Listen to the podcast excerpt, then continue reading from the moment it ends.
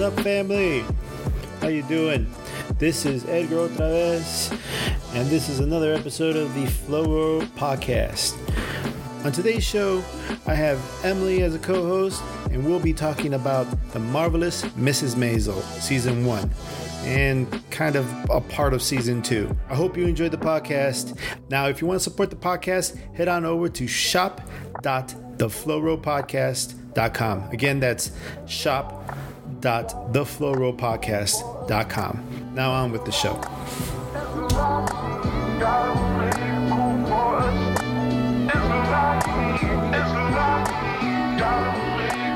Um, so, uh, welcome to the Flow Roll Podcast. This is Edgar OtraVez with my co-host today, Emilie Benai. That is how you spell it. Hello. That's, that's how you spell it. All right. So today, today we're going to be talking about um, the marvelous Mrs. Maisel. Uh, we're going to go through a review of season one. Uh, I currently the show is up into season three, uh, which I've seen most of already, and um, the show the showrunner is Amy Sherman. Uh, the uh, the Palladino.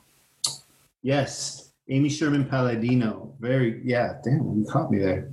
Yeah, you, it's a hyphenated name. And uh, Mrs. Maisel, the, uh, the the the main character, is played by Rachel Brosnahan, who is born in, I believe, Milwaukee, Wisconsin, but was raised on the north side of uh, Chicago. And uh, she is uh, she she actually uh, she's been in a few things. She uh, from what I remember in her IMDb, she she starred in or she she had a role in the House of Cards. And, uh, she was the uh, she was the the little reporter who um, who was who got thrown into, in front of the train. If did you ever see I House of actually, Cards? I'm, guilty of not watching um, all of House of Cards, um, and I have not seen that episode. So that's good to know. I might check that one out. Yeah, she she's actually she's actually pretty good. I remember seeing her in that show and thinking, wow, what you know, she's a pretty good little actress, you know. Um, but she just shines in this show. I really, I really, I really like this show, and um, I was I uh, had watched the first episode over again, and it starts off with her being, you know, ha- like she she wanted to be the mom. She wanted to be the wife, and she wanted to have the kids, and she wanted that life. And as things progress, uh, and her basic her her dream kind of co- collapsed, she begins to find a new dream for herself. And uh, one of the things that that you you remind me of, and Amy Sherman Palladino, the showrunner, uh, I guess the show has been criticized for Mrs. Maisel not being a, a mom that's present. She's Mm. like the kids are always with the grandparents or whatever, and uh, the showrunner is like, "F you," you know, like, like uh, why does the why does this woman always have to like be at home and not and then like for example Mad Men all those characters they never see their kids but nobody says anything about it you know and uh, I was gonna read this quote that she she threw out um, says uh, the main negative thing that I've been getting from about the Midge about Midge is about her being away from kids from her kids and I have no patience for that shit whatsoever. I never saw one person say dick about Don Draper in uh, Mad Men not hanging out with his kids. So fuck that shit. I love how she talks.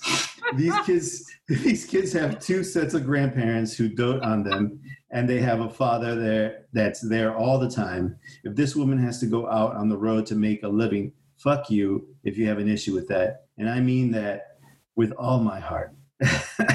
or with with all the love in my heart. That's what she means. What she said. Anyway, um, and Do then you know um, much about Amy Sherman Palladino? I do not. Uh, aside from her being the showrunner and, and had directed, I guess, and written some of the episodes, I do not um, know much about her. So full disclosure, um, I totally did not prepare for this chat at all, except to watch Mrs. Maisel. Um, and it was a show that I originally did not want to start watching because I knew I was going to love it so much. Yeah. And I like to save things so that I can uh, have something to look forward to. And when you binge something right away, it's like, oh man, now I have to wait till the next season comes out. And living in the times of COVID, a lot of these shows are not able to be in production right now properly. Yeah. So you're going to be waiting for a long time. And there's shows like um, the BBC did the show Sherlock with uh, Benedict Cumberbatch. And that's an example of a show where you're waiting a long time in between new seasons. So I really wanted to absorb this show. I am very familiar with Amy Sherman Palladino because she was also the showrunner over at Gilmore Girls. And Oh, did you ever watch that? I've seen an episode here and there, but I've never watched the whole thing. It's interesting the quote you shared about, you know, motherhood. First of all, again, I completely agree with Amy's response to people criticizing the way she's depicted, the way Midge is depicted as a mother, Mm. because any other mother in the 50s is doing all the 1950s mom stuff. And this is just telling the story of someone who maybe took a different, you know, route. And there were a lot of women that went to these clubs like the Gaslight, which is the club that she performs in in season one of the show. Um, these underground like places in New York City. It was happening, whether people Yeah. want to admit it or not. Not every woman was in a housewife uniform in the kitchen. So this was happening. It's not completely like unheard of. Um, and on the show Gilmore Girls, it was all about the mom daughter relationship, and the mom's entire life was her daughter. They were best friends. And that also is a show that's very much do, do, do, do, do. The, the, the script, the writing is quick and witty and crazy and clever. And here she is doing it again. And I think that her writing speaks for itself. Her Emmy nominations and wins speak for Mhm. themselves. And it's just a fun show to watch and visually stunning as well. There is in the first episode when they first arrive at the gaslight. There's like a, a one shot run through into the little path uh, down the stairs going into the gaslight uh, club, and you, I, you could almost feel like you're in the club. You know, like you're walking down into the stairs right behind them because at one point, like it looks like the camera like got stuck in somebody's coat or something. You know, like and I was like, wow, this is so cool, you know. And uh, and then you walk into this club, and it's it's got like a grandness, but it also like a shabbiness at the same time. It's not big, you know. It, it looks it looks beat up, and I, and I just just love that part of it, you know, because there are places like that, and those those little places, they're the they're they're gold mines for people, right? And uh, that's it. It was it was really interesting to see her develop, especially in the in the newer episode or in the beginning in the beginning episodes, because she had this transformation from from the mother from this from the this this role that we're talking about this role that is expected of people especially back then right because at one point the father is like because you know if you haven't seen the show by now you probably shouldn't be listening to this so spoiler alert. But um uh, you uh, like at one point the father's like you know the, uh, joel maisel michael zegen um, he leaves her right? For almost no reason. He's going through some kind of personal crisis. He bombed and he you know he turned tail he turns tail and, and run out runs out of the club. And it's just he feels humiliated but also like he's been having an affair. And there's all this nonsense that he's going through this personal nonsense. Um i guess i shouldn't call it nonsense. I don't know how i just it feel he for me and i know he's written this way but i can't help but think he's such a pussy you know? Like he there is there is there there are so many ways to handle uh, and then again it's the times right so but he's a he's a funny character to me because he still loves his wife or his ex-wife right because they eventually get divorced he still loves her Spoiler alert, Edgar, you're getting further down the line. am i am i way into second season now show yet. It's their own fault. It's been out for a long time. Catch up. Yeah, exactly. But like he, he, they, you know, she leave, you know, they they separate. He still loves her, but he can't deal with the fact that she's funnier than him, you know, and and she's going to, she's actually not only going to possibly, at, at least in the beginning season, he sees that she has talent, right? She's got talent, and he doesn't, and it and it's killing him and he he can't stay because of it. And that's that's the part i don't get. Like i understand it's, to me at least it's very kind of really realistically written you know? Like this is this is a character flaw that i really could see in in a, in a yeah. human person. But you know but if this guy was alive i would be done i would tell him dude just get over yourself. You get know? over if, it. Yeah she's talented you you want to you know he he wants to support her. It doesn't mean that you have to leave her you know? But I, I think the other thing too is he's got other urges that he wants to kind of live. Yeah so. I, I mean i do appreciate the fact that i mean he does as soon as he sees her perform accidentally i I really do appreciate that he goes out and he kind of gets in a like a little bit of a fight with the guy who was heckling her mm-hmm. and says she's good, she's really good, and yeah. he walks away and he's upset about it. But at least he recognizes it because there are men who flat out. I I will be quite honest. I had a boyfriend in my twenties who basically wanted to get into stand up comedy. He wasn't that kind of funny. He was mm-hmm. funny in situational, long winded story kind of ways, but he wasn't a writer. He couldn't write his own stuff. Mm-hmm. And I supported him. And then I would talk with his friends during, before, after his set, and they'd be like, you're actually kind of funnier than him too. like, have you tried this yet? Yeah. And yeah. I was like, oh God, you know, I've been in acting and this and that, but I know that's like so scary. Mm. And they're mm-hmm. like, why don't you just give it a shot?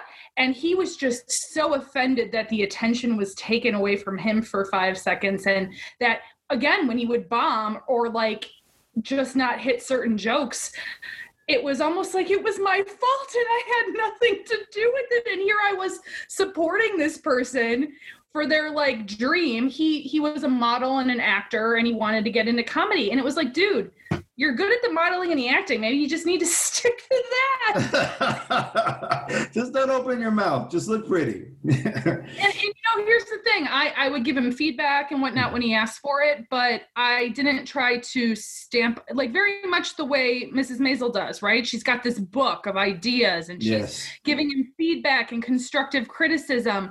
And she's super engaged in that. And then it really, what really got to me is it hit a nerve when he said something like, "Well, that's my book. Those are my ideas." And it's like, serious? "Oh no, hell no!" Because you remember he kind of suggested this is like on the show, not my real personal. Yeah, yeah no, no, no, no. Yeah, I'm trying to remember where that happened. Like he basically was angry that like she had kept the book. Like he's like, "I want the book back," and she's uh-huh. like, "Oh, I don't know where it is. It's her book. It, it's it is her, her book." Her writing and her helping him and he wants the book back? Oh that that part got me really bad. It, it's it's you know there's a couple of things i want to um you kind of like uh hit there for me. Like one one thing about this show is you know like every show is written for someone. You know to, to a certain extent there is an audience for that and they want the, the, the the characters to kind of relate to people. So um as i get older I relate less. It's happening like, every second, Edgar. Right now, it's happening right now. I, I look. I'm getting grayer as we're speaking. but um, as as the as the show goes on, as as I get older, the the the people I identify with on these on, on shows are are older and older, which is you know fine, you know. But it's funny because there would have been a time where maybe I would have identified with the uh, with the Joel character, right? Um, I identify with the father so much in this show. Tony Shalhoub. Yes, love that guy. He is so good, and it's just he like good at everything he does. Everything. Yeah, he, yeah, and then the the whole just the conversations, the, like the way the dialogue is written, it's just so fun, you know. And um, but yeah, like everything that guy goes through, I I like I I'm like man, yeah, you know, like I sit there and I can feel the knot in his stomach, you know, because he's worried about his daughter, you know and as uh, and it, I, I really like to hear that you, especially you, uh, feel like you identify with the Maisel character. Because um, especially with the story you just told me where the guy kind of because at least I feel like okay this does have some kind of um, it does have a foot in reality. Because sometimes you know you hear these people talk or you see these things happen and you know that these characters didn't really actually exist that they're based on several different characters. Like every, all these people are collages of people that actually existed at one point except for that lenny bruce character. He was actually somebody. He was actually a oh comedian. I, I love i love that aspect of it because they kind of just ran with that. And lenny bruce has been um, dead for many years and mm. i i was really excited to see what they did with that character too. That dude looks like lenny bruce too. Have you seen so pictures. Yeah. Yeah. And he's and not only that, but he's got good timing and he's and he's got that charm that Lenny Bruce had, that awkward charm and weirdness yes. and there's something so strange about him. And I just think that the casting of the show is a huge thing, right? The writing is like top notch, but the mm. casting also has to match that. And they have to be actors that can carry that dialogue because it's not easy dialogue to do. It's simply not. No, it, it's not. It's it, they're they're long pieces of dialogue. It's a lot to remember, and and they're just kind of somersaulting with with inflection and and intention and all that stuff that they're throwing out there. And it's just, man, when um, somebody I was at a cookout, a friend of mine said, you know, oh, you should check this show out. And I'm like, man, I heard a lot of good things. And you know, my wife and I were looking for a show to watch together, and we put that on and we couldn't stop watching. We we binged the first. I need I need to stop you here though. I need to ask you a question. So I find it really interesting that first of all you found found a connection through the father character, mm-hmm. which you and I, when we've talked personally before, I've noticed you mention that a lot. Obviously, when you're a dad, you start looking at things differently and through the eyes of your child or your daughter from their mm-hmm. perspective. But I think it's really interesting that you hit on this show because, yes, it's a wonderful show and lots of people like talk about it. But like at a first glance, it's like a Jewish rich girl in New yeah. York, and it might not like appeal to lots of people. So, what made you say like what that your friend told you, or what about the show made you go, "Oh, we'll actually give this one a shot"? Did you read reviews? What did you do? I've, I've, I've only, you know, because, you know, you see it in your social streams. I hear a lot about it. And every time you turn on Amazon, you see the, you know, 100 stars that the show has and, you know, um, Emmy, you know, etc. And they heavily push it on, on Amazon for sure. Yeah. And, um, but my friend kept telling me at the cookout, he said that the that it is hilarious. He didn't tell me much, but he said you're gonna love it. It's hilarious, and I'm like, ah, oh, you know, is it gonna be like you know, is it going to be kind of like, you know, a little too femme for me? Or, you know, he's like, no, dude, you're going to love it. And I'm like, all right, you know, I'll check it out, you know, because it says Mrs. Maisel, the marvelous Mrs. Maisel. And, uh, oh, you know, the other girl in the pink, and it's like, it's, it looks like it's almost, if you didn't know what it was about, it looks like it's geared at maybe teenage girls. Well, I, I thought it would just be more like a soap opera, a little bit more of a okay. soap opera. And, and I thought it, you know, my, my wife would like it, but I probably wouldn't, you know? Uh, it is not that. I mean, it's got a little soap opera kind of quality to it in terms of all the kind of crazy stuff that happens. Uh, but nobody's coming back from the dead, and you know, you don't have your long lost. No one has brother. seven evil twins. Yeah, exactly. Uh, what would seven people be? I'm not going to do the math on that. It wouldn't be a twin. It would be a. I'm not good at math, Edgar. I can't come up with that term. I don't know. But, but it's, um, it's definitely one of those shows where you know there's no problem finding it, right? Word of mouth and in terms of how it's been pushed at you. So at the end of the day, who ended up liking the show more, you or your wife? That's a good question because I really like the show. I really like the show, and uh, people said that um, it, uh, you know, you know, honestly, one of I think the first place I heard it, heard of it, was on the Joe Rogan podcast. Like he talked about how much he liked it, and so I was like, oh, okay. Well, okay. I didn't listen to that episode, so I didn't even know that he that was on his radar. So that's good to know too. Yeah. So like, um, yeah, he, he just he commented on the fact that it's got a, like a real flavor in terms of what the comedy world is like, you know. But um, but man, when she in that first episode when she shows up in her her nightgown and she's just cussing up a storm uh, I was like, wow, you know, it, it's it, it was great. And the next thing you know, my wife and I blew through the first season, no problem. And um, well, I think that's when you realize that this isn't what we're expecting. When she starts cussing and she kind of unloads her life in this like very strange place that she's familiar with the gaslight, obviously because of her husband performing there.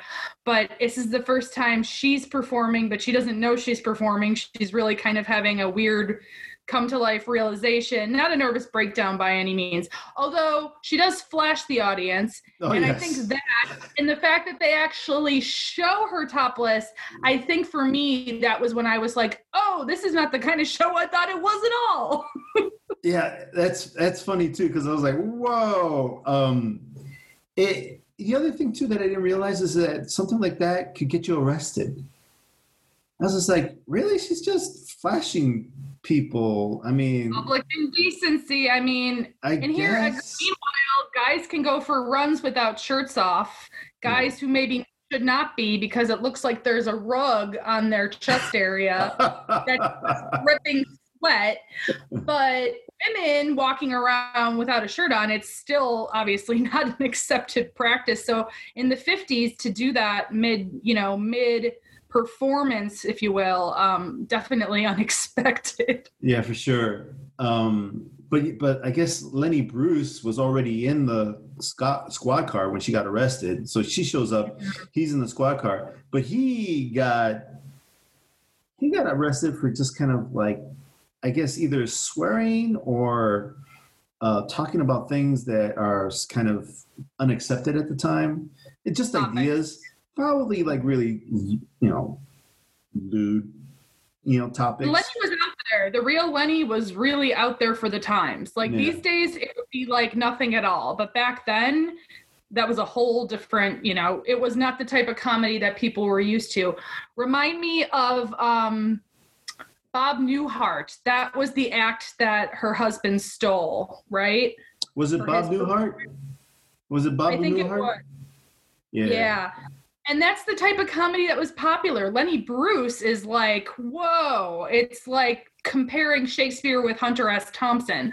Although, to be fair, Shakespeare had plenty of weird stuff going on too. But I, I think that Lenny Bruce was the the right guy to put in that position to kind of not mentor her in a way, but I guess he kind of does, and he supports her, right? Yeah. I don't know. I can't. I don't know what Lenny Bruce would be to her because he's not exactly. He's not completely a mentor, right? He's just kind of. He's kind of like a guy who shows up every now and then. and Is like, oh, you don't go this way, you go that way, you know, and that's about it. But he doesn't like really show her the ropes and stuff like that. If anybody is that, it's uh, the Susie character played by Alex Borstein. Yeah. Um, who I also just kind of love. Did you know she was the voice of um, uh, one of the voice? Uh, ah, what's the name of the woman in in um, Family Guy? in Family Guy? Uh, Yeah. Lois. She was Lois. Lois. She's Lois. I am I am very familiar with Alex Borstein and I have loved her and she actually had a tiny role I think in maybe a handful of episodes of Gilmore Girls but it was very small but what's really cool about Amy Sherman Palladino is she does kind of use some of the same actors in weird places but not her main cast obviously not the Mhm. main cast members but um in Alex's case she had a very small part on that and now I mean she Oh my gosh. There's a scene, and honestly, uh, forgive me, I can't remember if it's season one or two, but she's lying in the a bathtub at um, Mrs. Maisel's, Midge's house, yes. and Midge busts in and she's got all these questions about what she's been telling people. And Alex Borstein's character is like, You need to slow down. I'm really high right now. I just her timing and just she gets all these great lines and honestly even if you're not given a good line as an actor you can make a line work for your own purposes and alex borstein nails everything she does and when she's supposed to be giving other people the you know the spotlight for a moment she knows when to stand back so that's what's so cool about her as an actress You see, I I wouldn't. I, I don't have that that skill set, so I wouldn't be able to tell. Uh, but I, I love her in every in every single scene she comes out. I can't wait to see her jump on the scene because I can't wait for her to say something just crazy mean or or rude or disgusting. You know, she's just hilarious. She's got she's got some of the best lines uh, in in the show. Um, but uh, you didn't watch uh, any awards that were on this past week. No, I did not. Uh, but uh, Mrs. Maisel picked up a few. Actually, no. So um, a, they were nominated for a bunch, and uh, Schitt's Creek totally swept everything, um, including really? the actress from that show, who I really I love Schitt's Creek. If you've not seen it, check it out. But there's the actress that won. I just she beat out Alex in that category, and Alex was the favorite to win. Mm-hmm. And I just feel like they were just giving everything to Schitt's Creek, and they were like, "Let's add this on top of the pile," because that actress has is not in the same realm of Alex Borstein, in my opinion. So. Yeah, I, I, I just I think she's great. I just think, and there's a weird kind of lesbian kind of uh, chemistry, or at least out, you know, that Susie has for Maisel right? And I'm trying to put my finger on it. I'm like, she's obviously lesbian, right? But is she not? I mean, every now and then I have to like question it. Like, I know, and there's some funny scenes where, uh, you know, like Tony Shalhoub's character calls uh, Alex Borstein's character a um, a he, a man, and then yeah. later on he go, you know, Mrs. Maisel Smith says something, and she says well, you know, like it's a she. And he goes, I know, it's a, I know it's a she, but he calls her a he because of how she dresses it. yeah. And I love that he's like, no, no, no, you don't need to clarify that she's a woman. I know she's a woman. It's just I called her a he. Yeah. Um, so you know, there's there's lots of stuff that I like you mentioned that people can find wrong with everything, right? Like people are always going to dissect everything and find something wrong with something, but this show just celebrates uniqueness and people being funny in different ways and also, in what world would Midge have ever met Alex's character otherwise? Like, yeah. there's no way these two would have ever really crossed paths except for the gaslight, which I really just want to quickly mention especially living in Chicago right now and not having access to, you know, indoor involving like activities, like obviously we're being told to stay outside and stay at home. Um, I love hole in the wall bars and the Gaslight Cafe is a real location in New York. So it's in the village, it's a coffee house. People like the beat poets like Ginsberg performed there, even like I think Jimi Hendrix. And it's been on Mad Men as well. So this is like a famous place um, or location. And there's something really just so cool about the idea that people from all different backgrounds can show up at a comedy night and or even just like a bar or restaurant and there's so many stories there right? There's stories in the whole room but unless somebody gets up on the stage and tells it and maybe flashes some people in the meantime uh, you don't know their stories. Like so many people just sitting back and watch and they're you know they're pay their five bucks and buy their first drink or whatever but there's so many great differences to be celebrated there. Like again in society midge would never have met someone who you know was a worker at the gaslight right? Yeah.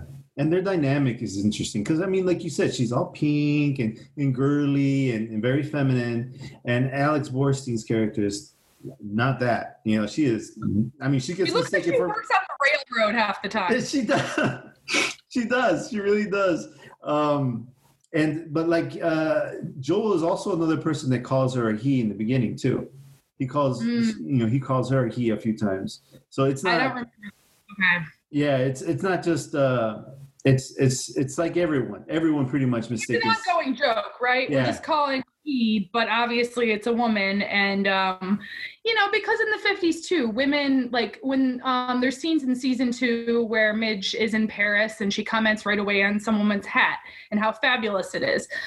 Women in the 50s it's all about you know again the makeup counter and the looking perfect and even if you are a woman who's working and who is funny it's still a very big focus for a lot of women on what you look like and wearing the pinks and the bright colors and the cute dresses. And Alex Borstein's character is like, yeah, I don't want any part of that. well, yeah, I mean, even her, even her like uh, apartment says that. But you know, oh, that, God, it's such a nightmare. it's a closet. It's a closet under the stairs in some some rundown apartment building.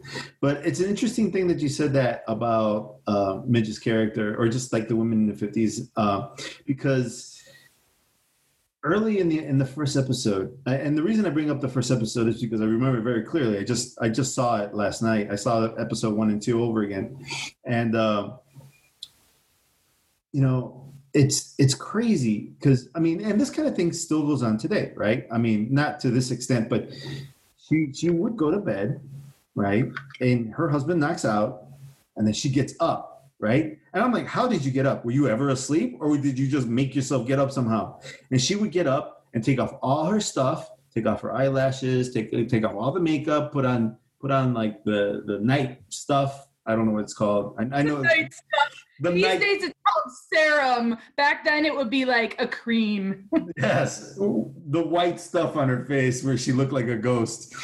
She put that on. She put on the curls, and she would go to bed, and then wake up before him and then put all the stuff back on put on the lashes put on the makeup put you know pull out the curls and, and, and look and the woman to begin with looks spectacular she's a beautiful you know beautiful girl but then like she goes back to bed and then pretends that she was asleep and i'm like holy shit she's acting this whole time you know and i think edgar edgar i've got i've got some news for you though lots of women have done some version of that in their lives. Probably not with their husband mm-hmm. in this day and age, but certainly the first time sleeping at a boyfriend's house, worried about what your breath smells like in the morning, or is he going to see my zit? Or not speaking from experience because I don't break out, but but I wake up with like a mohawk, uh-huh. so I've never really done it to that extent, but I've mm-hmm. definitely like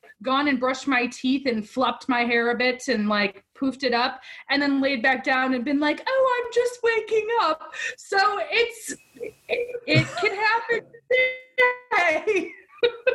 and I, I, I relationship people don't know what you look like but the idea of a what of a husband not knowing what his wife looks like in the morning that's messed up. Because they're at that point they're together for about four years married yeah? Exactly yes. Yeah. It, it, so dating for at least a couple years i assume.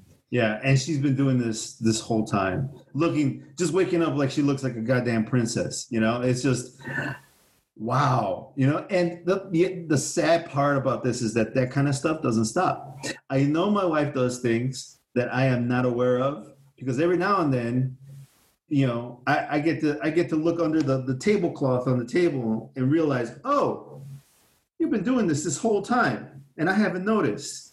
And and then there's you know you, you get all the the guilt and all that stuff but i was just like wow you know it, and I hope I hope, which makes me now that I when I get done with this podcast, I'm gonna tell my wife how much I love her. you should be doing that anyway.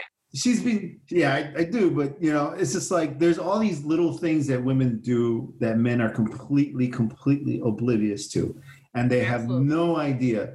And and uh, and we we we we don't even know that it, it's happening to take it for granted, you know. Uh, I'm and, amazed at like just the simple things like the skincare or makeup. I, I absolutely think it's a little false to lead people down a certain path. Plus, what if one day Midge fell asleep and didn't wake up and he saw her for the first time, which again, she's beautiful, but you know, with none of this, you know, all done up business. And would he be like oh my gosh you know girls are women are very afraid of that idea of men seeing them as themselves which to me if you're going to be with someone for the rest of your life or that's the plan I, I mean you should be sharing these things you know? It shouldn't be embarrassing to have someone see you without mascara. It's kind of ridiculous but society certainly puts a certain amount of importance on what you look like and the 50s are a great example of that yeah, it's um, it's a it's re- it's I think uh, the tapestry of the time too is is just kind of really interesting because it's not just oh look at this you know look at this scene they put they put cars here that are from the time. No, it's it's like everything, everything. The, the really way people, immersive. yeah, it's really immersive. The way the people act, the way the people talk, all that stuff, especially like the fast pace that that um, Midge talks. I'm like, I bet that's how they talked back then. I- Well, have you ever seen movies from the 20s or 30s or 40s? There's a really great movie that I would recommend to you from, I believe, the early 40s called The Philadelphia Story. Mm. And it's with um, Cary Grant, Katharine Hepburn, and Jimmy Stewart. Oh wow! Yeah, big people. I, you need to watch this movie. It is entertaining as all heck. Uh, Katharine Hepburn is kind of the woman at the center of the whole story, and it's just like bada boom, bada boom, bada boom, bada boom, bada boom. The talking is just so fast paced and quick and witty. And this is where shows, granted, it's a different time. This is in the late 50s, but where I think they get a lot of their inspiration for the way people talked. Um, and I just love that. I love that everyone in those films back then talked that way. And these days, so many films are so slow paced that I'm like, get to it already. Yeah. Jesus. I mean, I do love a good burning drama, right? Where it's Yeah. quiet and you're waiting for the next thing to happen. But when imagine like I think now it's very different. In this day and age, writers are being celebrated with awards. They are being publicly admired. In the past, it was always the actors. And it's like, who do you think put the words in the, these people's mouths? It's the writers who don't get any recognition at all. And, you know, writing a script for a movie that has, you know, four scenes of dialogue in it is very different than doing a series where it's constantly go, go, go for every character involved. Yeah, I think especially now with with just like the ability to be able to binge stuff, right?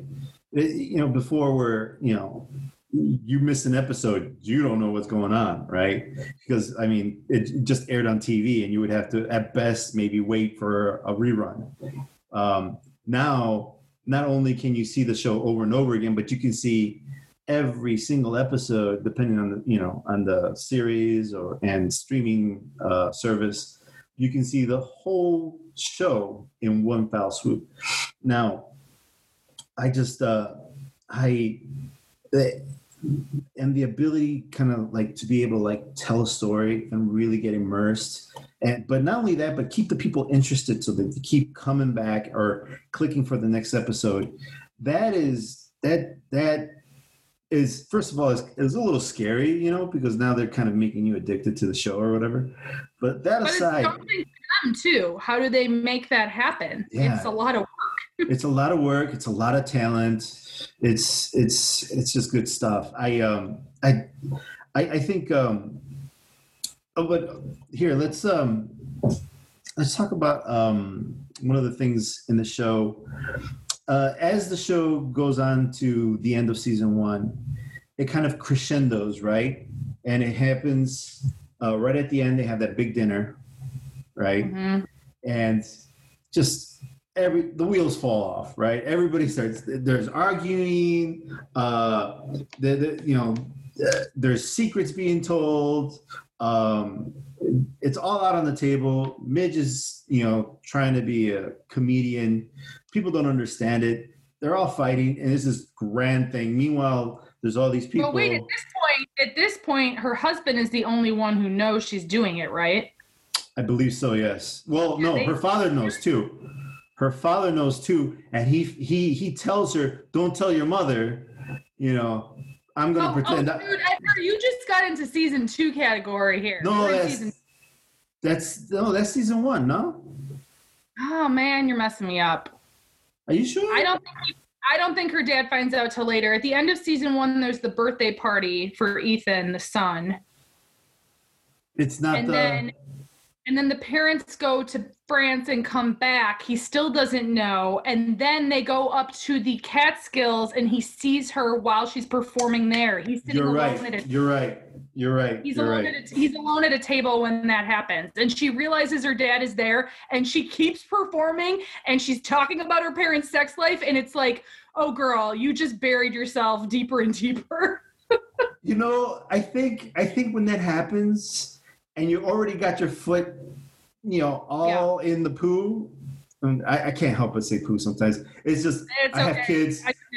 I have kids. Sometimes it just comes out, and I'm a, an adult that says poo. It's I forgive you for using. I forgive you. but uh, yeah, you, you My step. skin, my skin just cringed. I just cringed all over, but I'll get over it. I'm sorry. So you, you step in the shit, and and you might as well just just own it at that point, right? Just keep stepping in it because uh, you you're not gonna get you're not gonna get it off at that point. You just you might as well she was finish. getting paid for that gig, right? That was Yeah. a big gig for in the Catskills, and she couldn't just go, "Oh, my dad's here. Now I have to get off the stage." She just Yeah. turned it up a notch. You, I guess you ha- yeah, you have to at that point. But yeah, you're right. I jumped into season two. I didn't mean to. So then, what happened at the end of season no, one? But, but what about talk a little bit more about like the scene when they're having the dinner and it's all kind of falling apart in season one? In season one, okay, you're gonna have to remind me because now I don't I, remember. I think I think I took you down the wrong path there because uh, then you were remembering later in season two. Season one basically ends with like the marriage is kind of crumbling. There's you know the birthday party where Ethan um, is this the son. Ethan has a birthday Mhm. party and. Joel comes to the party and the families come together, even though they all know things are kind of crazy. Um, I'll be honest, like it wasn't like anything so crazy happened in that episode that I was mm-hmm. like, oh my God, season two, I have to watch. But it's so compelling because you want to know where her journey takes her. So you do watch season two because you're like, okay, well, does she become famous? Does she get it on with Lenny Bruce? Like, there's so many questions I have. yeah, there's definitely that feel, right? That she she might she might get with Lenny Bruce, which uh, They've got like a little bit of a flirtation, but like you mentioned earlier, it's not like uh, he's guiding her through this process. He's kind of just there. He sees her talent and he's kind of a buddy in that world of comedy, so to speak. A good buddy to have, too. yeah, I just I wonder what Lenny Bruce is supposed to represent for her. Is it? It's not so much that maybe she's attracted to Lenny Bruce as much as she's attracted to the life. You know, Lenny Bruce. Maybe Yeah. maybe what Lenny Bruce represents for her is is being a successful comedian. You know. Um, She sees his talent, and although they have different forms of comedy, I think she knows that he's not a good, uh, not a bad person to have like at her side, so to speak. Um, obviously, he helps her out a couple times. She helps him out, bails him out of jail. Um, I think once she does him a solid, he turns his head a bit and says, "Who is this girl, and why is she helping me?" And then he realizes, "Oh shit, this girl's funny." yeah. Yeah. So. I'm trying to remember what else happened in the first season. There was something something I wanted to mention that was really Wait, let me big. find. I'm gonna pull up the actual episode list. Um, because I think we were a bit confused on how it ends. And I'll be honest, I dipped into season two and um, like nearly finished it. So naturally, it's your it's easy to get a bit like little- discombobulated. Yeah, a little lost. It was one of Okay, so the last episode of season one, which has a 9.1 rating out of 10 on IMDb, is called Thank You and Good Night. And oh, so it's after um Midge kind of takes down Jane Lynch's character. So Jane Lynch plays oh, the woman who wears the fat suit, but actually Yes. is and proper and invites Midge over to her house. And basically, Midge exposes a comedian, which is a big old no no in the world of comedy. Um, so basically, Midge and Susie are kind of dealing with that and not being able to get bookings. And then um, Ethan's birthday party, the kid's birthday party, is when Midge and Joel reunite at the end of that episode. Um, so again, it's not really a crazy, crazy episode, but it really makes you go, I want to know how these things happen. I want to know she gets back into it because it's very possible that if this was a real life situation, she could have been like, this isn't worth it. This is too much drama. I'm out. But as you know, she keeps going. yeah. Well, there was a moment, and this is what I wanted to mention. There was a moment where she kind of like, she like, she basically ate shit on the uh, on stage. She she just bombed so bad, and then it kind of like took her out of it, and she started doing these weird little kind of impromptu comedy acts at parties. At part, just being the funny woman at a party with another person and some Yeah, and that was really bizarre. Like I, I But think was, about it from aspect, Edgar, I'm a person who I like to be funny at parties. I don't like consider it a gig. I don't prepare. I just talk. But Mhm. She really was aching for that opportunity, so she was using it as a testing ground. But then, of course, you know, Susie, um, Alex Borstein's character, basically says, "Honey, that ain't stand up. Like that's Yeah. not what it is. You're entertaining a bunch of people." Who you know enough to know what they'll like. This isn't like going in front of a room of people you don't know and making them laugh. That's Yeah. just like a comedian who consistently performs at a comfortable place there where they know the clientele. Honey, that ain't it. You need to perform at the Apollo. You need to perform at a place where you don't know anybody and test out your material. That's how it works. Because if everybody wanted to do it, it would be super easy if my only audience was, you know, my family. yeah yeah no and and one of the things susie said to her is, is like you're just the weird lady at the at the at the cocktail party or whatever and i was just like what i was just like you know and but the whole feeling was weird too because because it felt a little a little pathetic i guess like this it, place almost yeah I mean little out of sorts. Yeah, I, I mean, great storytelling. Uh, n- not out of place in terms of what's going on, Mm-hmm. Not but in just terms kind of of the show. yeah, but just in terms of her development as um, as a you know as she becomes a comedian. So like that part of it was weird, and, and I was just like, what happened? You know. So it was great that Susie was there to kind of pull her back.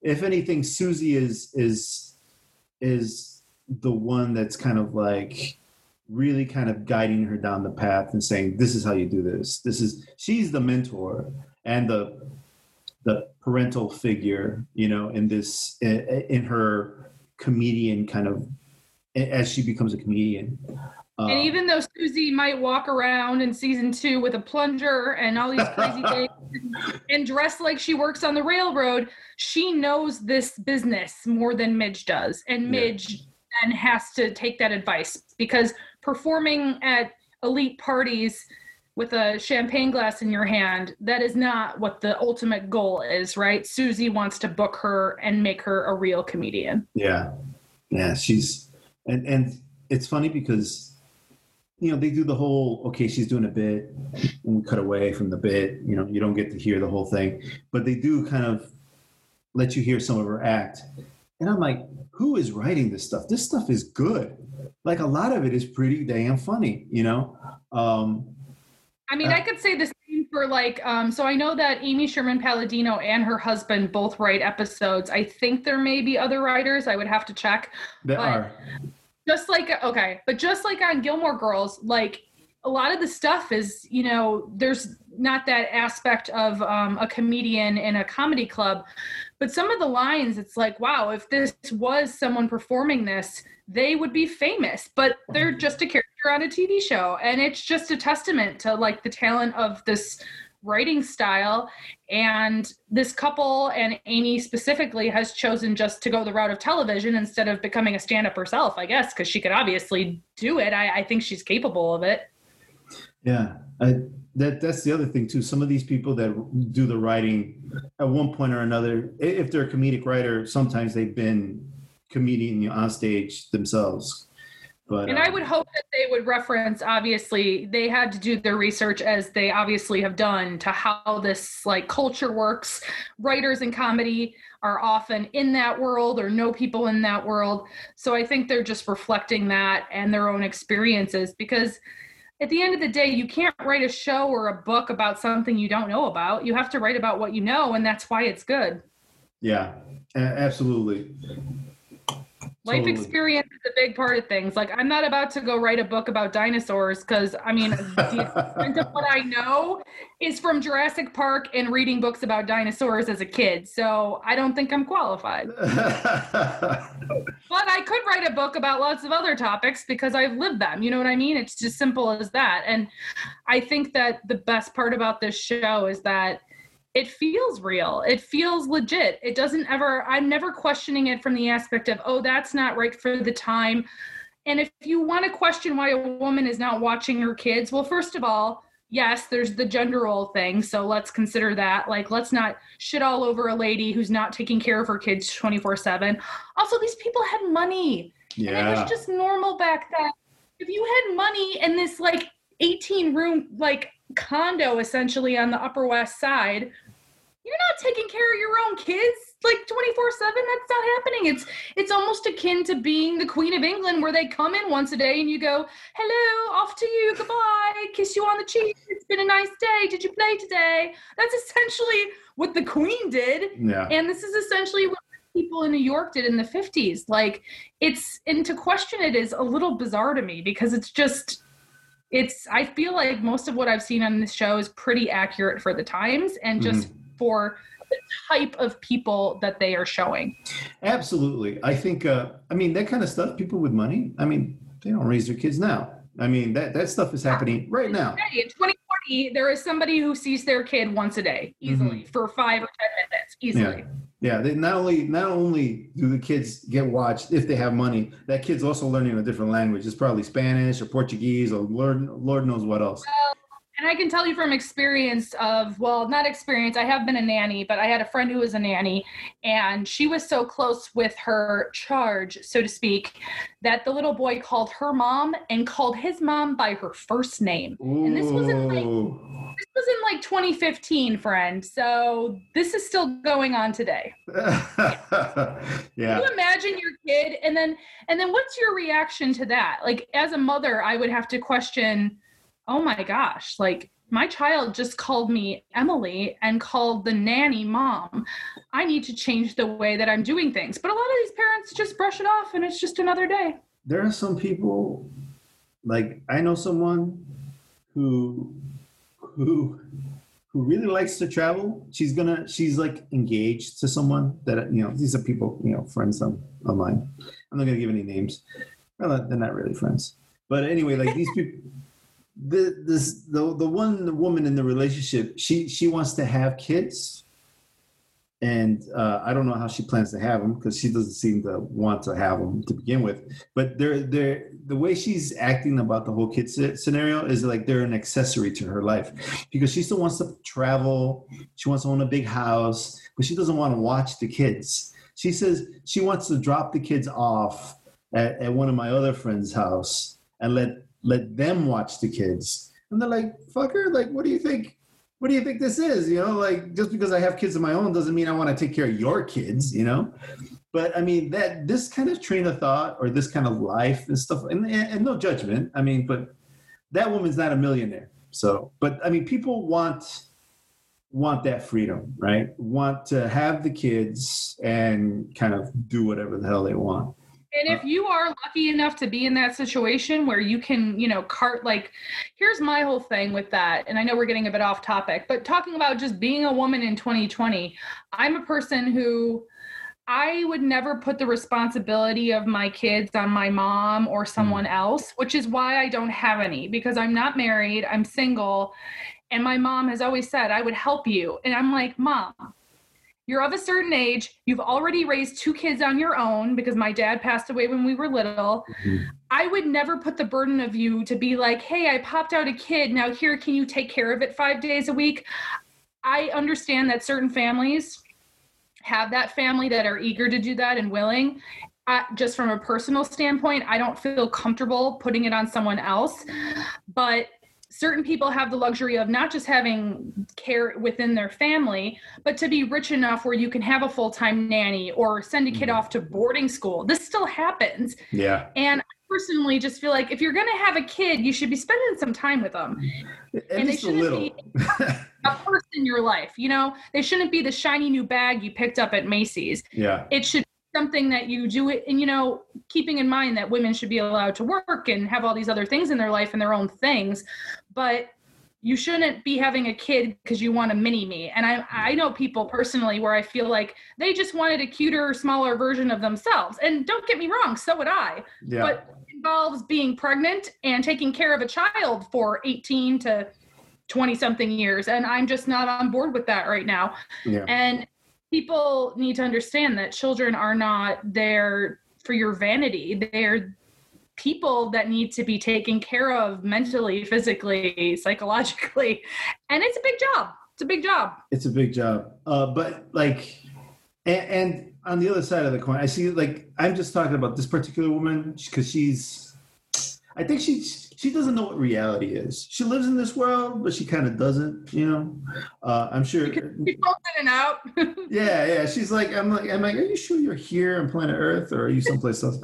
Because the physics they don't they don't work like that. But oh, like, it's called Planet Me, by the way. Planet Me. planet like, I matter and nothing else matters. Pretty much, pretty much.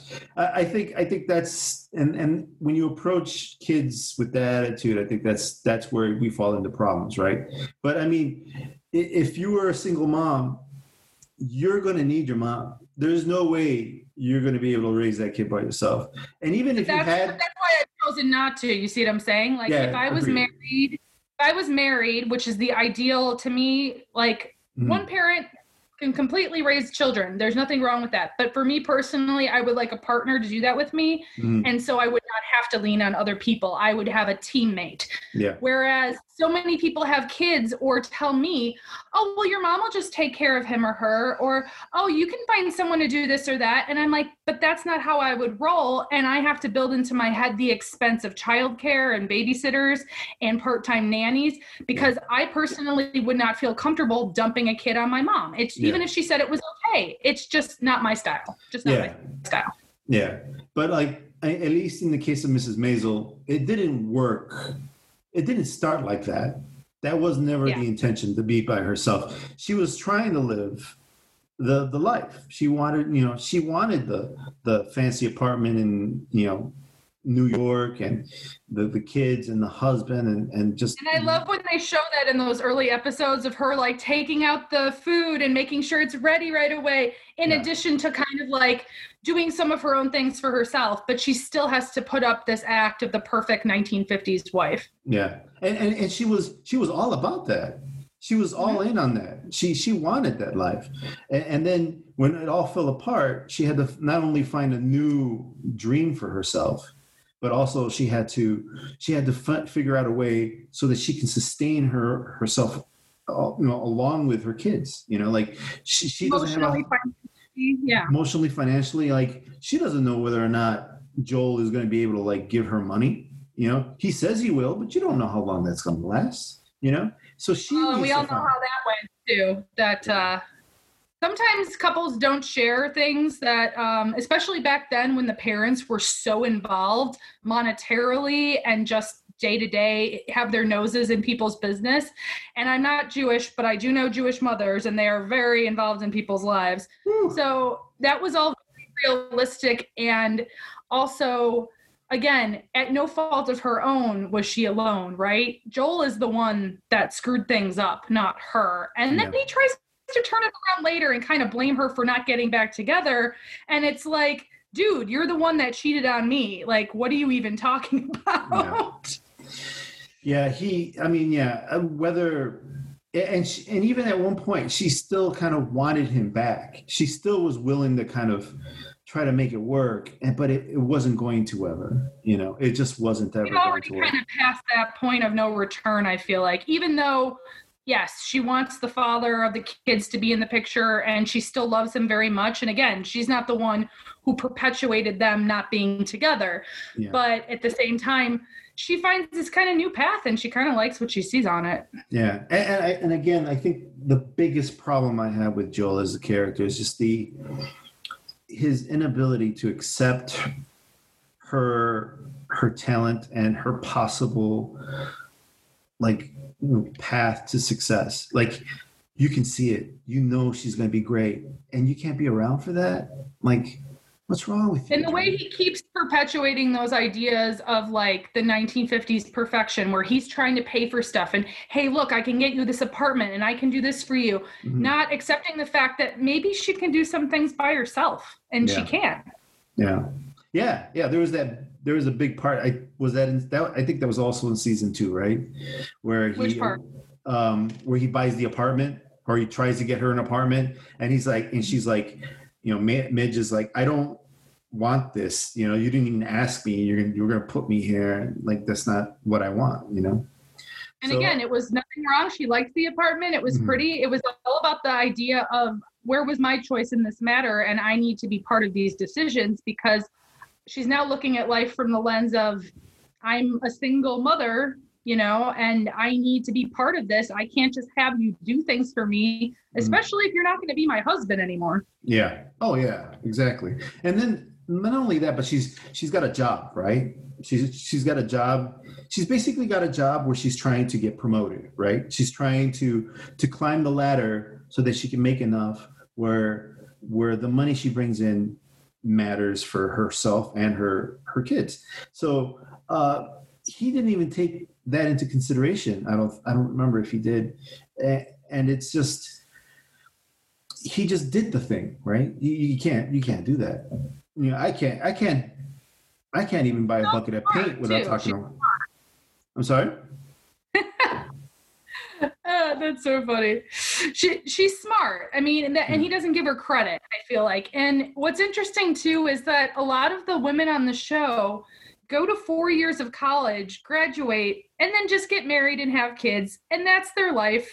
And they have nothing for themselves except maybe I don't know cocktail hour or bridge, but they don't have anything for themselves. And I know we flip flopped a few th- a few times, but in season two, you see a bit of that with the parents and kind of that more idealistic idea of, oh, if we were in France and living a free life in France, instead of this very Americana 1950s, this is the way it has to be. Mm. Um, I think back then people looked at France like, look at all those crazy people and artists, and it's nuts but then that was seeping into the village in New York. And there were those artists and those cool beat poets and all these people. And life was changing. I mean, this is 1959, 1960. Like, this is like a huge shift from the late 40s and early 50s in terms of like how people are living their lives.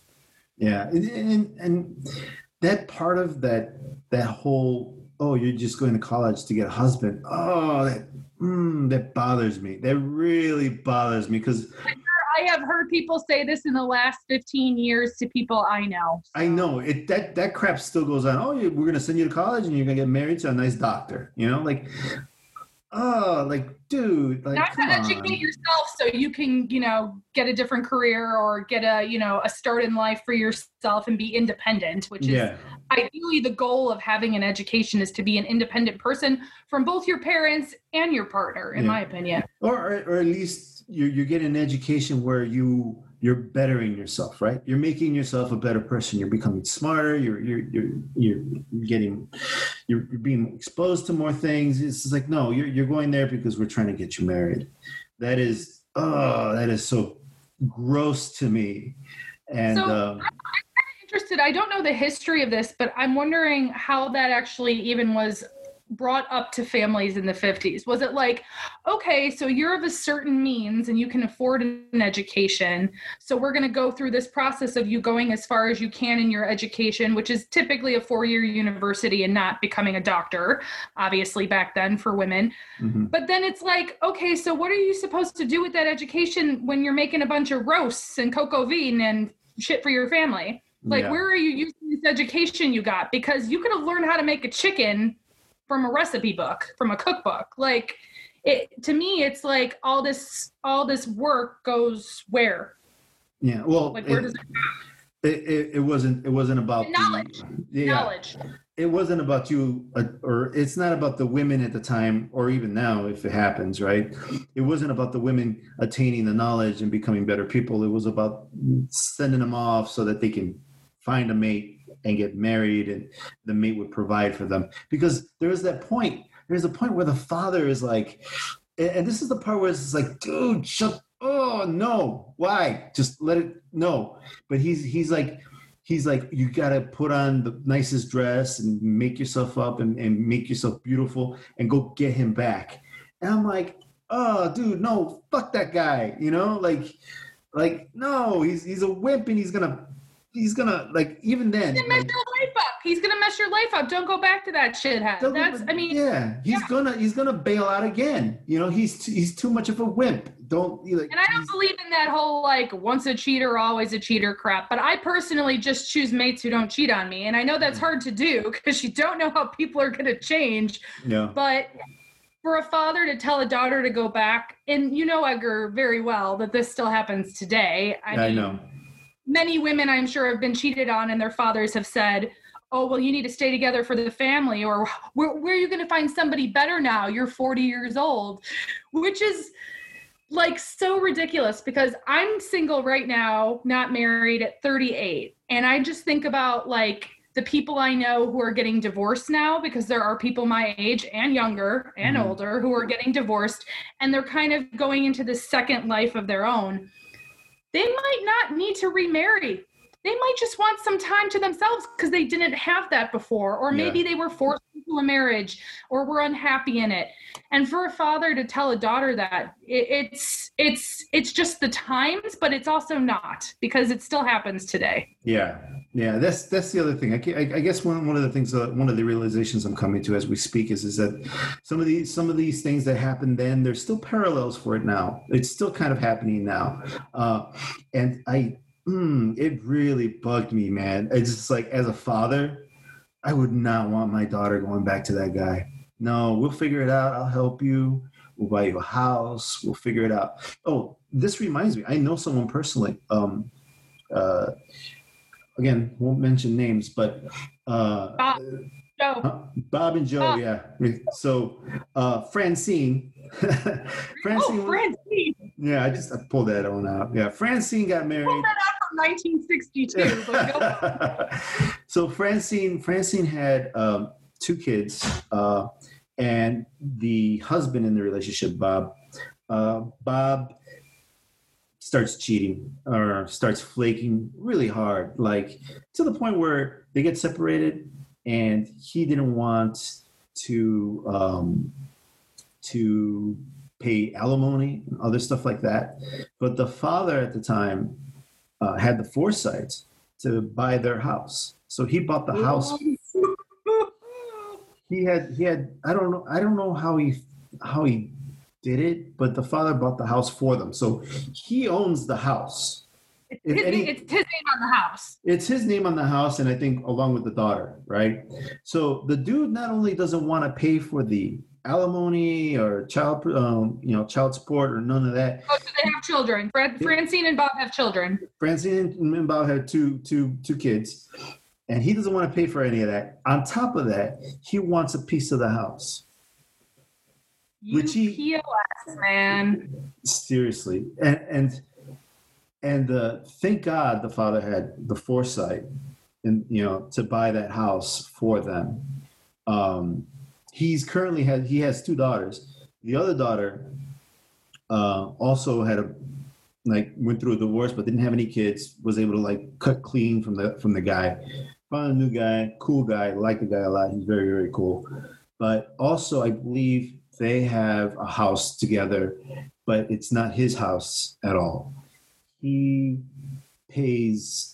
Um, it the father bought the house, so the house is owned by the father, and again, I think like, and the daughter in, in that particular relationship, and the husband pays a mortgage to the father, so that if he wants a piece of the house, he has to pay, you know, into the house. And, I and again, I've never lived a luxurious life where my father, well, my father has been dead since I was mm-hmm. three, but where my father was able to buy me a house. But the fact that that first situation worked out the way it did, like applause, applause, because yeah. I mean, how ridiculous is it that you don't want to even put forth what you should be putting forth as a father and an ex husband, and then you want a piece of something that was never yours to begin with? Like, are you out of your effing mind? I, I'm always just astounded at how and which is probably another reason I've never been married. I want to make a very good choice and I want to make it once. And I have seen, not personally in my family or with any of my close friends, I'm lucky in that, but I have seen people and how scary people get when divorce happens. It yeah. turns people's lives upside down and people just become villains. Like, someone you knew on you know your first relationship day one turns into like it's like a jekyll and hyde situation and everyone's out for themselves that's scary as hell man yeah, Yeah, and and luckily, at least in the show, that doesn't really happen. It's pretty. They're pretty nice to each other. I mean, uncomfortable in some They're places. lucky. I mean, they are lucky in Yeah. that situation in a way because he does. Honestly, what's your opinion? I feel like she's the stronger of the two personalities. You see moments with him and his dad where he tries to like, you know, do better things for himself, but then he kind of falls and backtracks again. I feel like she is the stronger personality of between her and Joel. I feel like she at least comes into being the stronger personality at the end of the day. I think I think she was always at least. I mean, from the very beginning of the show when they get married, and she's doing that that talk. It, it, it's it very much foreshadows not only her her train of thought, but the kind of person she is, but also like the inevitability of her becoming a stand up. Right. That's kind of like her little kind of a glimpse into the future of what she would look like. Right. And um, and, and the fact that she's doing it at her wedding in a wedding dress is hilarious. But uh, I think she was always the stronger character. Uh, she, she, and I think a lot of women just in, in some relationships are, you know, but they, they, they can't. They're, they're in a position where they can't shine, you know, especially with, with in, in the case of where Joel was trying to become a comic, and she's writing for him in her little book and getting the spots at, at, at the club and, and bringing pot roast or whatever she brought to her Brisket, yeah. yeah her brisket to to to the to the guy at the club who, was always kind of running the show anyway, and she was the one doing work too. yeah so she she already had that kind of leadership that kind of strong personality uh to begin with she knew what she wanted even if it wasn't for herself she knew she could get this. She knew that she had to do that. And she went and did it. And joel just kind of like you know the path was cleared for him and he just kind of walked along. Eh, and now that now that she has to do it she's just trailblazing on her own. And uh, it's sad that she has to kind of do it. And at the same part of the problem too for the for me in the show is, is like i want her to kind of like find somebody you know to, to love you know? But at the same time it's just like why do we need to kind of attach her to every single guy that comes along on the show you know? Like uh, I, i'm conflicted because you want that you want that love interest for her you know? But i also don't You know she can go it alone. but she can go it alone. Does she really need a guy? Like you, it's it's going to be hard to kind of um, put her with someone that's going to complement her character. I thought the doctor would work out pretty nicely uh, just in general because yeah because he was in the second season god we're jumping all over the place. Um, and it's but I liked you know, when he showed up though, and I knew right away that I, of course, the minute they show someone who doesn't like the other person, you know they're going to end up liking each other in some way or another. i love So, that. you first, first impressions aren't always the best. Um, But when she has that scene in the car when they turn off the radio and she starts narrating fake radio play, is like, and he realizes, oh, she's a weirdo like me. This is cool. Uh, Yeah. yeah. And I think that is also really smart because even if you're not a comedian, you don't know comedians or people who like Midge, in real life, you've got those weird moments where you had to take that car ride with someone you didn't want to, or you ran into somebody in a situation that was strange and maybe uncomfortable. But then you have a real cool moment with the person and you never expected to, and you never thought that you would get along with this person or that person. And I'm sure lots of people meet someone they hate and end up getting married to them and very possibly being married for 20, 30 years. Like, who knows? yeah I, I i i have to It's Pride and Prejudice, Edgar. I know you've not read Pride and Prejudice. I don't have to ask you if you've read it because I know you haven't read it. I, I don't read. I, I it's a listen. I mean, it's got this, it is a story about two people who they meet the first time and they're like, fuck you, fuck you. Yeah. Except it's in, you know, Britishy proper language. But it's idea of someone brushing you the wrong way that first time you meet them, but then that can all change because the story happens. I, I I really did enjoy that, and of course, you know, because we know these stories, we, you know they're gonna hook up. You know that they're gonna get together eventually. You know, no um, show can really get away without having the two characters hook up at some point that everybody wants to hook up, because if it doesn't happen, audiences get mad and they're not true. fulfilled yeah, absolutely. And that car scene that you just described, I enjoyed so much. I thought it was oh. hilarious. And then the the the the part of it where he you can see him like the chemistry between them, he actually starts to kind of fall for her and her kind of weirdness.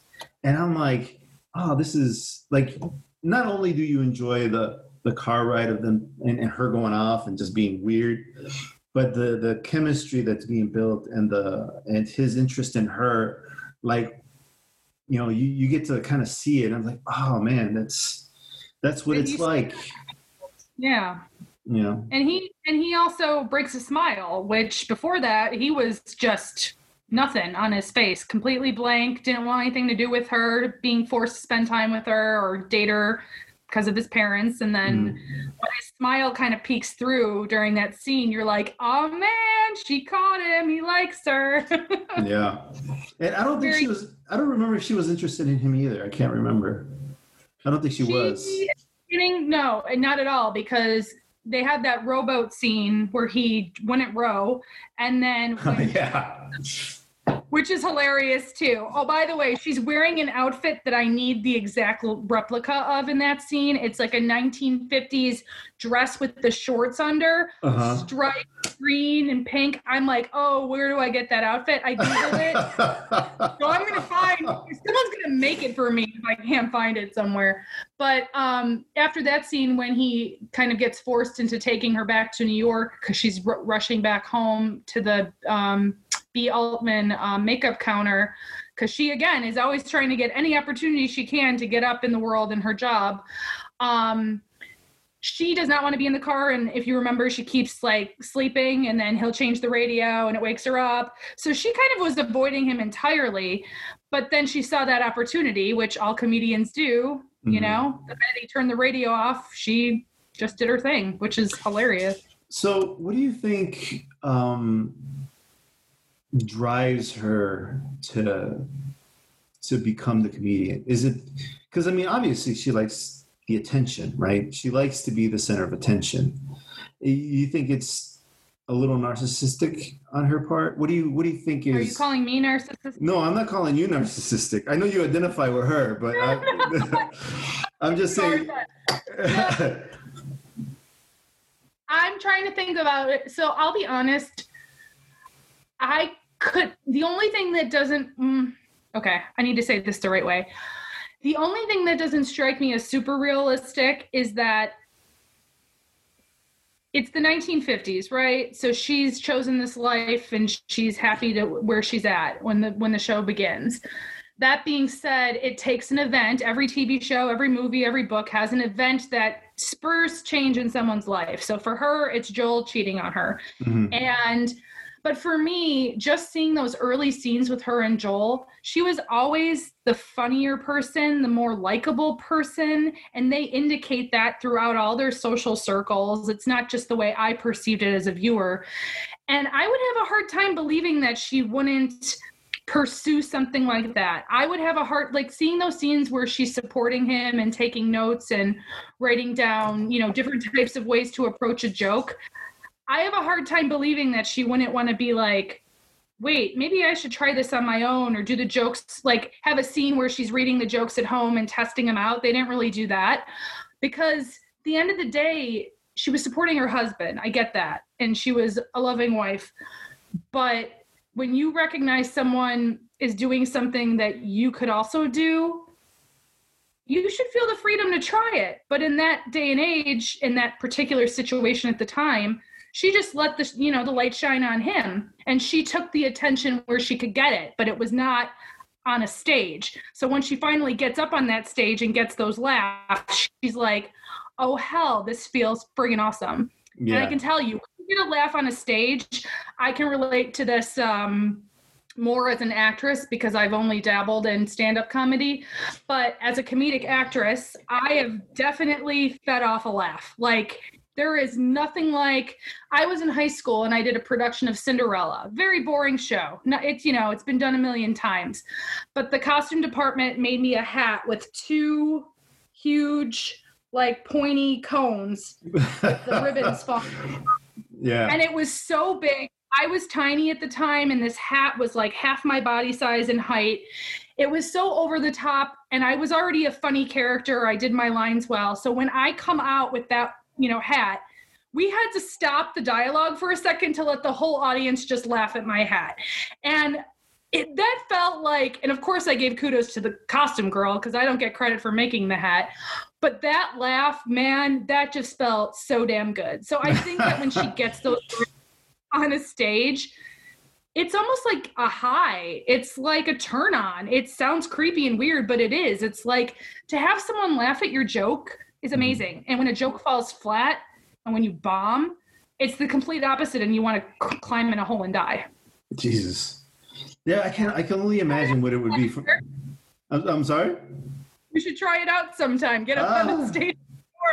That I mean, after COVID, after COVID is all COVID. No, I Yeah. that that uh I thought of it and uh I, I I don't think I have uh the courage that uh it's a that, scary it's a scary thing and Mhm. honestly even if you're playing a version of yourself or you're playing a character completely and you're not yourself you're usually using your own name unlike midge did sometimes during the first season and for me being an actor is easier because you have a script and a director Mhm. and if they tell you to say a line a certain way or the production is a certain type of production, you can blame it on that because the show wasn't successful. When you're yourself on a stage, that is some scary shit, my friend. you got it's no like one to blame but yourself. Yeah, and if your name's in a program or on a, a list, you know, that is mm, there's nothing scarier than that in my opinion. And it's it can be terrifying. It can be terrifying. No, I mean I've I've been to comedy shows and I've seen I've seen friends go up and I've seen some people bomb, and it's just whew. I'm just like oh And oh what do you think this comes down to? Is it is it um is it the room? Is it the timing? Is it they just weren't funny? What do you think like is the whole like collective idea of what a successful set is? Um, definitely. I, I, I, man, I am no expert in this, but at least from what I saw on that night, it's, it's, it's a lot of things, right? It's, it's the writing of the jokes. It's, and it's the, the ability to deliver the joke in, in, a, in a fashion that, that will make people laugh, the performance of it. So, I mean, there's, there's the writing aspect and then there's a performance, at least from what I can tell. But man, that looks hard. That looks hard because I think I think I would be all right with the performance part.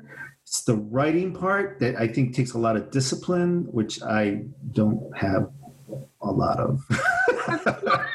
Again, I, this is why I've kind of failed at keeping going out there and doing it is because it's a lot of reworking of things and you have to question your own abilities and how you're going to approach a situation and as applies to mrs maisel like if he's writing okay so when he steals other people's acts that's obviously lame people Mhm. did it it's wrong it's lame as fuck that being said if midge is writing jokes for him that's also very sad because I get it that a lot of comedians have people write material for them or used to and probably still do. And, you know, they have their wife or their husband or friends kind of weigh in and tweak jokes that way.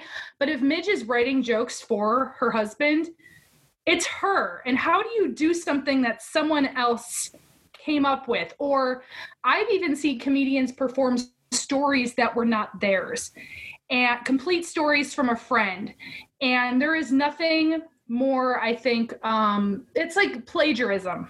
Yeah. like that's like someone stealing your your writing or your story. If i saw someone up on a stage performing something that i know i said or did i would be livid and rightfully so because it might not be copyrighted but it's your life and your words. And i feel like it's always better if it comes from the person who's experienced it like i mentioned before rather than some third party yeah. It's Although Edgar, if you want, you can always get like a 101 jokes book and go up on the stage and read them. Oh, she did that, right? She she she had a bunch of note cards at one point. and Was up there like just read. Let me try Which this. was a really bad suggestion from a Yeah. guy who was used to booking talent, and I'm like, uh, comedians do not bring notes up on stage unless you're recording like a three-hour set and you need like a reference point to look at once in a while. That's it. Like Well- you do not bring cards on stage. and later, and uh, I think in again later in the in the first season, she does get to a point where it's like now the note cards are a joke. You know, so she's up there and she's getting laughs, and it's because of the silly crap that she she wrote, and she's trying, and she's like, not this one, you know, and she's just and she's but she's getting laughs, you know. Um, Those are the written for her. So I remember her like being like, uh, that's not accurate. Boom. Uh, eh, not my husband anymore. Bullshit. Eh. So it's like a way to be funny even when she's put in a situation that most people again like when in season two when she sees her dad most people would be freaked out and would run off stage but she's a badass so she doesn't no, she just she just goes, you know, all all in. That that I, you know what that's that's that's a talent that not everybody has though edgar. The ability to riff and to um even though she's not doing uh improv she is at the same time. Yeah, because that's part of what's happening, right? I mean, obviously the show is written, but she's supposedly, you know, just blurting whatever comes into the top of her head and being funny at the same time. I, and she's landing, right? I mean, she's landing good jokes. I'm like, how do you do that? Like, there, um, there, there are people, there right? are people yeah There are people who could do that. That they could just everything that comes out of their mouth is golden. And I'm like, Jesus. So let me uh let me cap this off. Um this is uh tell your wife uh, tell your wife that uh, you love her too Oh yeah, I gotta tell her. I gotta tell her I love her because Don't she forget. probably she does all these things that I don't know she does. And uh and tell her Wu Tang forever as well. Wu Tang. Oh, she knows. She she's the one who found the sign. Yeah. all right. This is uh, uh, Edgar OtraVez on the Flow Podcast with my host Emilie, and I hope you guys enjoyed the podcast. Bye guys. Bye bye. Hello guys.